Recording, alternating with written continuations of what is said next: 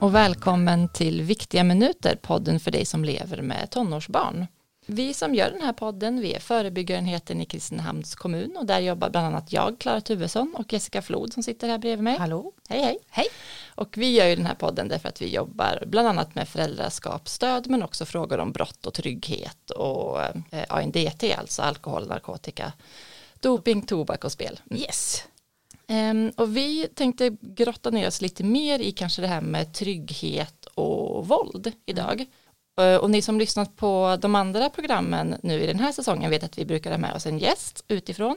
Och idag har vi med oss en gäst inifrån. Idag har vi med oss eh, Linda Fetius som också jobbar på förebyggarenheten med oss. Jajamän. Hej hej. Hej hej! Och vi tänkte att det var bra att ha dig med för du har ju jobbat en del nu med ja, det här som kallas för åskådarperspektivet och hur man kan Ja, jobba men med det i våldsfrågor. Mm. Mycket kring civilkurage och åskådaransats då. Ja. Som man så fint benämner det i programmet Mentorer i våldsprevention. Vad innebär det?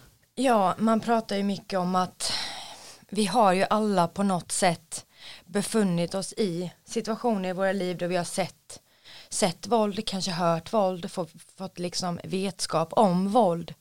Och oftast har vi liksom inte gjort någonting. Kanske har vi men oftast inte. Så att mycket inom, inom MVP och åskådarperspektivet handlar om att, ja, men att man ska ges förmågan eller kanske rättare sagt liksom verktygen för att våga agera när man ser, hör eller, eller misstänker att något är liksom på väg att eskalera. Mm. Så att man jobbar med verktyg för att kunna våga och vilja agera. Mm. Se sitt eget ansvar Mm. som liksom medmänniska, syskon, förälder, vuxen, vad det nu kan vara. invånare. Ja men precis. Man pratar mycket om att, ja, men att individer rustas för att våga agera Mm. i det våldspreventiva arbetet. Men det är liksom inte, det ligger inte på individens ansvar så sett absolut inte. Det är liksom en samhällelig förändring som behöver ske. Men det börjar ju alltid med en själv, det börjar med mig liksom. Mm. Just åskådareffekten började studeras ganska så mycket på 60-talet och det var efter att en ung kvinna vid namn Kiri Genovisi ursäkta uttalet, jag säger säkert jättefel, Genovisi Genovisi, vart eh, attackerad i sitt eh, bostadsområde av en okänd man som våldtog och knivhögg henne vid upprepade tillfällen. Mm. Och eh, vid det här tillfället då så kunde, kunde eh, 37-38 människor vittna om den här händelsen. Mm. Och det här väckte liksom stor, stor ilska och frustration hos, hos invånarna som menade på att varför gjorde man ingenting? Mm. Ändå 38 vittnen. Så de såg det från sina fönster och liksom. Ja men precis. mm. Men personer som kanske varit ute och gått eller så, ja, men, lik- ja. Mm. närvarande personer i det här bostadsområdet så pass närvarande att man kunde vittna om vad som hade hänt Mm. men ändå inte hade gjort någonting. Mm. Så att det här väckte ju jättemycket känslor och ilska då som sagt och då börjar man prata om och grotta, grotta ner sig i åskådareffekten, det här som man kallar the bystander effekt. Mm. När det är alldeles för mycket människor närvarande så att ingen vågar göra någonting. Mm. Det blir ett, Ja. ett motstånd istället för vad det blir ett agerande. Det finns ju nutida, det har ju varit tidningsartiklar nu bara liksom senaste månaderna som jag har läst om, ja men när det har varit slagsmål på, i stora folksamlingar till exempel och ingen har gjort något. Det är väl så att de flesta i vårt samhälle, det är ingen liksom som tycker om eh, våld Mm. överhuvudtaget och alla de här kränkningarna som sker runt omkring oss. Men ja, varför kliver vi inte i? Jag tänker att beroende på vad det är så är man väl själv rädd för att bli utsatt. Mm. Om jag kliver i, eh, vad händer med mig? Mm. Alltså, jag tänker bland annat på de här filmerna som visas på Facebook. Jag vet att våra ungdomar också gjorde en film i en hiss Mm. Mm. för att se hur många kliver i när eh, tjejen blir utsatt. Mm. Och det finns ju flera sådana videos på Facebook bland annat. Alltså det, det, det är nästan ingen. Kan du beskriva hur, hur filmen är ungefär? Eh, man får, det sitter nog någon kamera i hissen och sen så är det en tjej som eh, tillsammans med hennes kille eh, och killen då talar om vad dålig hon är, eh, att hon inte skulle ha gjort si och hon skulle inte ha gjort så. Man buttar henne bland annat också. Mm. Och det börjar ju när, när en åskådare kommer in Mm. så börjar hela händelseförloppet. Och man, Mm. Folk tar ju upp sina egna telefoner och står och tittar i dem. Eh, Man försöker smita ut eh, snabbare än vad, vad som är, kanske går Mm. och liksom inte ens jag ringer polisen sluta man törs inte Mm.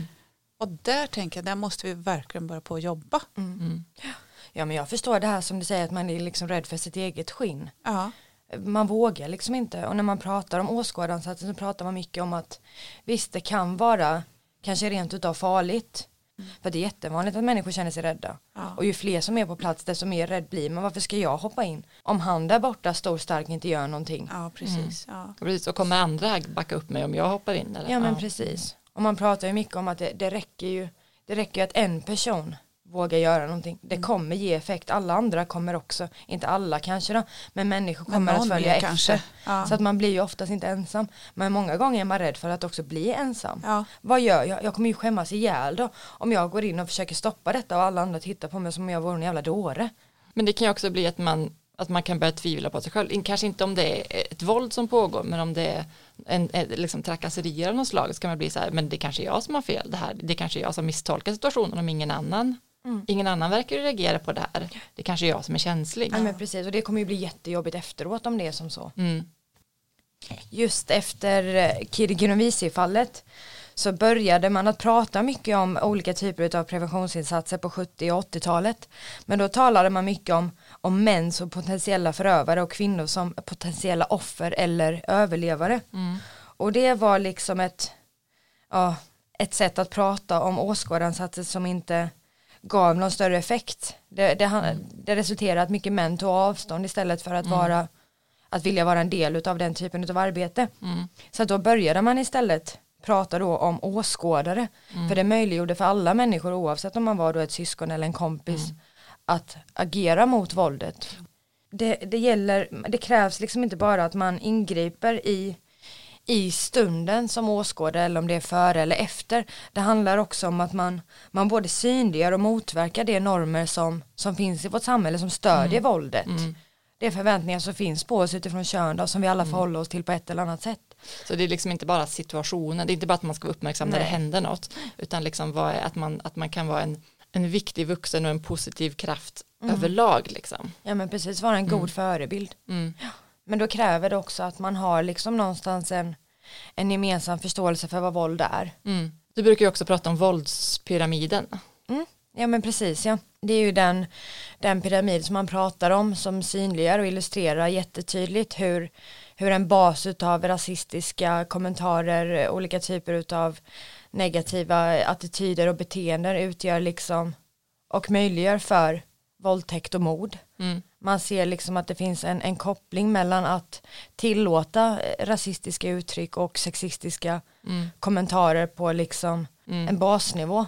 Det är liksom som en pyramid och längst ner är så här, eh, ja, men, eh, skämt och liksom att raljera kring eh, människors ursprung eller kön eller så. Och sen så liksom efter det så, ja. I, I basen är sexistiska, rasistiska, homofobiska skämt, bilder och kommentarer ett porifierat bildspråk. Inom parentes då det är normer, värderingar, attityder som vi främst ser i, i vårt samhälle. Mm.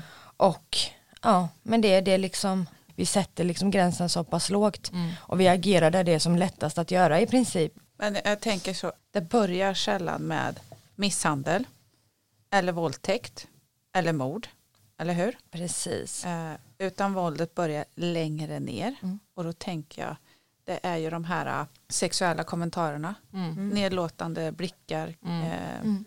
med mera. Mm. Eh, och då är det vårat vuxna ansvar att börja prata Mm. om det redan hemma med våra barn. Mm. Eller? Mm. Ja men precis. Och det som är som du säger eh, Jessica att det är liksom vi har också ett ansvar gentemot våra våra, våra yngre, våra unga och barn. Men Att det är, ju där, det är ju där Mm. vi måste Ja, börja precis. antar jag för att Mm. annars det eskalerar ju våldet i samhället för det Ja, är ju de absolut. som blir nästa.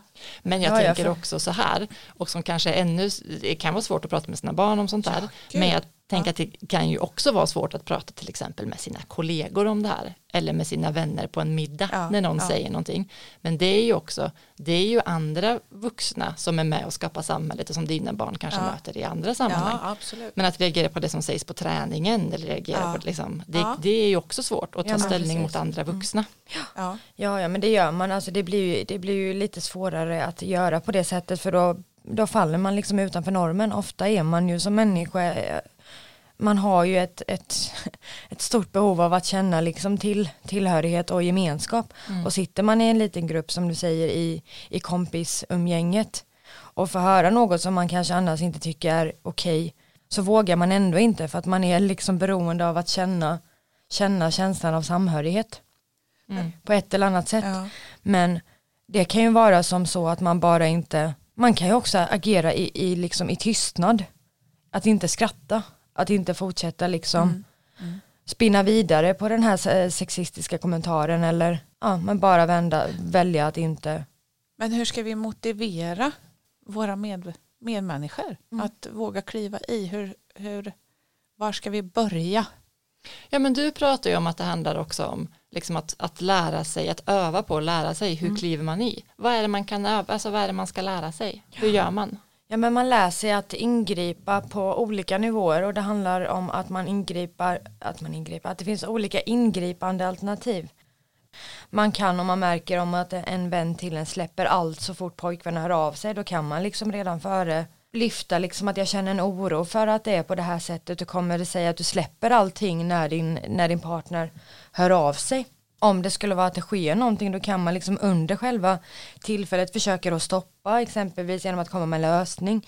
Kanske gå in och distrahera, ropa på hjälp. Man behöver liksom inte göra någonting, man behöver liksom inte aktivt ta in ta med sig in sin fysiska kropp och ställa sig mitt i ett bråk. Man kan göra på många andra sätt. Man kan hämta andra vuxna, ringa efter hjälp, ringa polisen.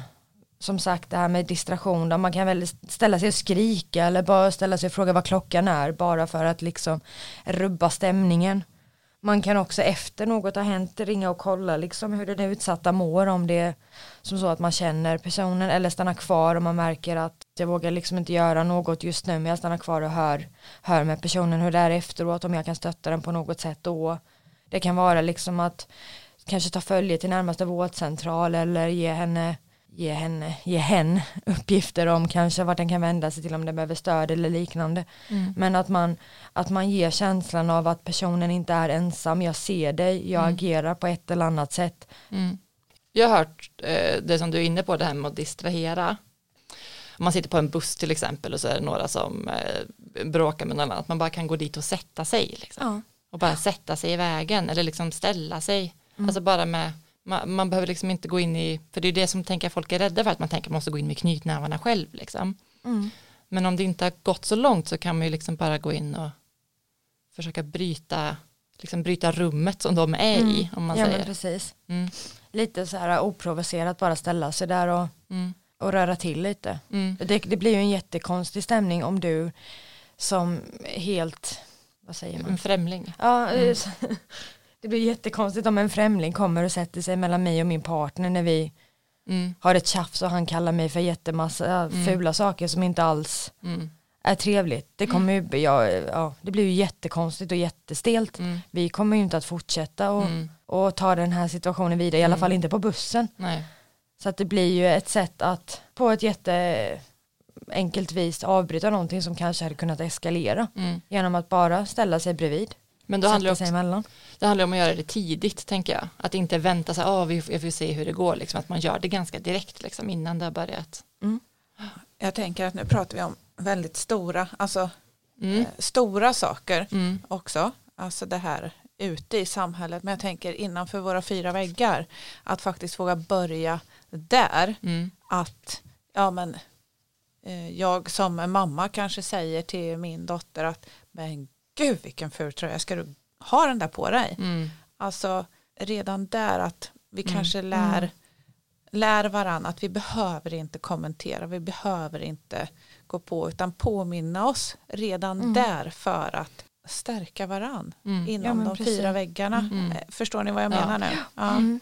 Eller det här ja men jag tog ett kort på dig här nu Linda och så skickar jag den. Ja fast var det, eh, var det, ett, var det en Mm. schysst bild? Mm. Och du kanske sa nej. Mm. Men att jag vågar då kliva i och säga att nej, Mm. det där var inte schysst. Mm. Att vi påminner varandra om att Ja, vara men schyssta. Ja. Att, att våga.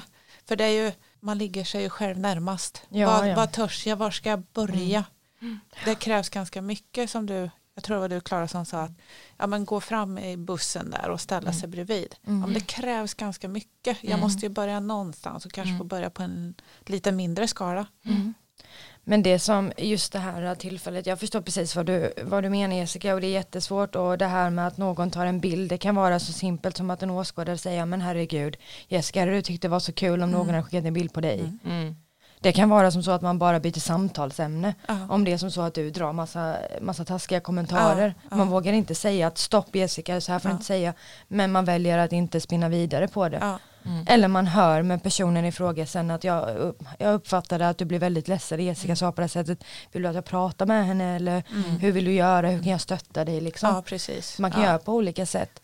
Men jag tycker det här är intressant som du nämner med att det kanske är det kanske är jättesvårt att bara sätta sig mellan någon på bussen, absolut. Men när man pratar om åskådaransatsen och olika liksom faktorer för att våga agera så pratar man om förebilder, större personer så att säga, som har gjort liksom olika typer utav, nu pratar man ofta om hjälteinsatser, det behöver det ju inte vara, Nej. men när någon har agerat på ett visst sätt som har resulterat i men en acceptans, något Mm. som har blivit bättre. Ja.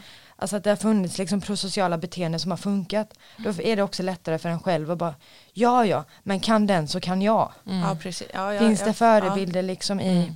i samhället som vågar agera på det här sättet då, finns, då är risk, chansen större att jag också vågar göra det. Mm. För att det ger ju tydligen goda effekter. Mm. Ja. Och det är tydligen inte jättefarligt för en själv om man, om man väljer att sätta sig bredvid två personer på bussen för att distrahera något som kanske hade kunnat resultera i en våldsatt situation i en nära relation. Mm. Så att man kan göra på olika sätt. Men absolut, det finns ju också risker med att ingripa. Mm. Och många gånger ska man tänka att ja, nummer ett är ju ens egen, som du säger, ens eget skinn. Mm. Ens egen hälsa och den måste man alltid ha i åtanke. Därför försöker man i största mån som det går agera före och efter. Mm. Och hoppas på att har man agerat i, i god tid att det inte eskalerar. Mm. Och har det det så har man ändå möjlighet att agera efteråt. Mm. Och man får vara glad oavsett vilket man gör för att man är viktig. Och att, att ens se någon, att uppmärksamma någon som har blivit utsatt för någonting ger känslan av att man inte är ensam. Och Mm. bara det i sig är främjande. Jag tänker så här, liksom, får man uppfostra andras barn? På det, liksom, eller är det känsligt idag? Vad, jag vet inte vad ni, jag tänker att du tycker att man får det då Linda? Liksom så, man får gå in och säga. Jag skulle inte säga fostra, jag skulle säga uppmana Ja. och entusiasmera Mm. unga människor att våga vara goda förebilder och det gör vi genom att vi själva är goda Mm. förebilder. Vi tolererar inte rasism, vi tolererar inte sexism, Mm. vi tolererar inte attityder som vi vet stödjer våld i en eller annan form. Mm. Vi bara gör inte det. Men man kan säga till då? Vad- Absolut. Och om man, eller om man går förbi en, en skolgård och så ser man att det händer någonting. Att man kan bara så hojta, hallå, jag ser det där. Mm. Absolut. Ja. Vad säger du Jessica, är, det känsligt eller får man? Jag tycker att man får det. Ja. Jag är lite för det, eller Ja. ganska mycket för det. Jag Ja. tänker att det är många, vi är många vuxna som inte törs kliva i även om Mm. barnen är fem, sex år. Så väljer vi att inte Mm. se. Mm. Och vad, vad skapar vi? Jag är lite för det. Mm. Vad skapar vi i framtiden om vi inte Mm. törs? Vi skapar en tolerans liksom. Ja, Mm. För våld. ja. Ja. Och sen har ju också relationen till både, både förövare och offer också en stor roll i vad man gör och inte gör. Mm. Känner man offret så brukar man oftast, eller i större, i högre grad att ingripa. Men känner man förövaren, då blir allt mycket svårare. ja. Och det kokar väl ner till liksom allt det vi pratat om idag. Det här kring hur är man en, hur är man en, en aktiv åskådare och hur har man civilkurage. Um, och det vi har pratat om det är att det är det är svårt och det finns en rädsla för att dels för sin eget, alltså för att själv utsättas för våld men också att bli liksom skammad eller hamna utanför eller vad det nu kan vara. Det finns en stor rädsla men det är ändå jätteviktigt att vi vågar göra någonting och det kan vara på en stor skala.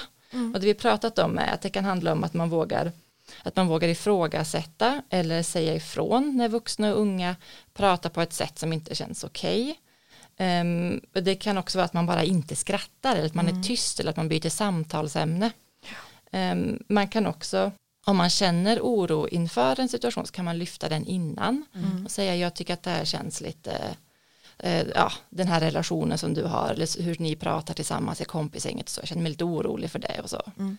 Um, och en, om man råkar se en situation så kan man eh, såklart ingripa direkt. Man kan ringa på hjälp, man kan liksom ringa efter polis eller mm. liksom vad, vad, som nu behövs. Eller man kan, om man tycker att man har den kroppen eh, som kan det, så liksom kan gå in och bryta. Det beror också på vad det är för mm. situation. Mm. men man kan också distrahera och mm. försöka liksom att avleda det som händer genom att bara mm. gå in och fråga vad klockan är eller liksom, eh, låtsas att man känner någon eller om man känner den börjar prata om något.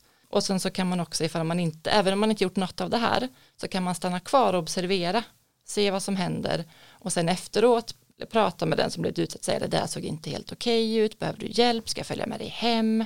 Och så har vi pratat om att det är viktigt att man eh, är en förebild hemma, att man ehm, så här, är noga med hur man pratar om andra och vad man gör och hur man eh, och hur man pratar om hur man är en del i samhället och hur mm. man är en del kring det här och vad man står upp mot och så. Mm. Men framförallt att det är så himla viktigt att man gör någonting mm. därför att liksom, hur samhället formas är ju inte bara politiker som styr Nej. utan det är ju vi allihop. Liksom. Det är vi som upprätthåller även om någon annan sätter reglerna liksom. Så mm. väljer vi att antingen bara fortsätta gå eller att avvika. Mm. Och att avvika blir jobbigt. Mm. Men ju fler som avviker desto lättare blir det. Mm. Och vi måste någonstans arbeta för att skapa en norm som inte stödjer våld. Mm. Som handlar om att man säger ifrån på basen. Ja.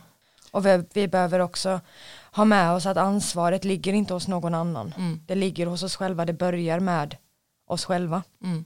Jag tycker också man kan tänka så här, om man är, om man har barn och ungdomar som man själv bryr sig om, om oavsett om det är som förälder eller moster eller vad det nu kan vara. Man kan tänka så här, om man ser någonting, eh, om det där är mitt barn, skulle jag vilja att någon hjälpte den då. Mm. Precis, precis. Spännande att få prata med dig om det här Linda. Eh, tack så mycket för att du kom hit. Tack själv, kul att jag fick komma. Och tack till också er som lyssnat. Eh, ni får gärna tipsa om personer som ni vill skulle vara med eller ämnen som ni skulle vilja att vi tar upp. Eh, och sen så hörs vi kanske i något avsnitt längre fram. Ha det ja, Ha det bra. Hej då.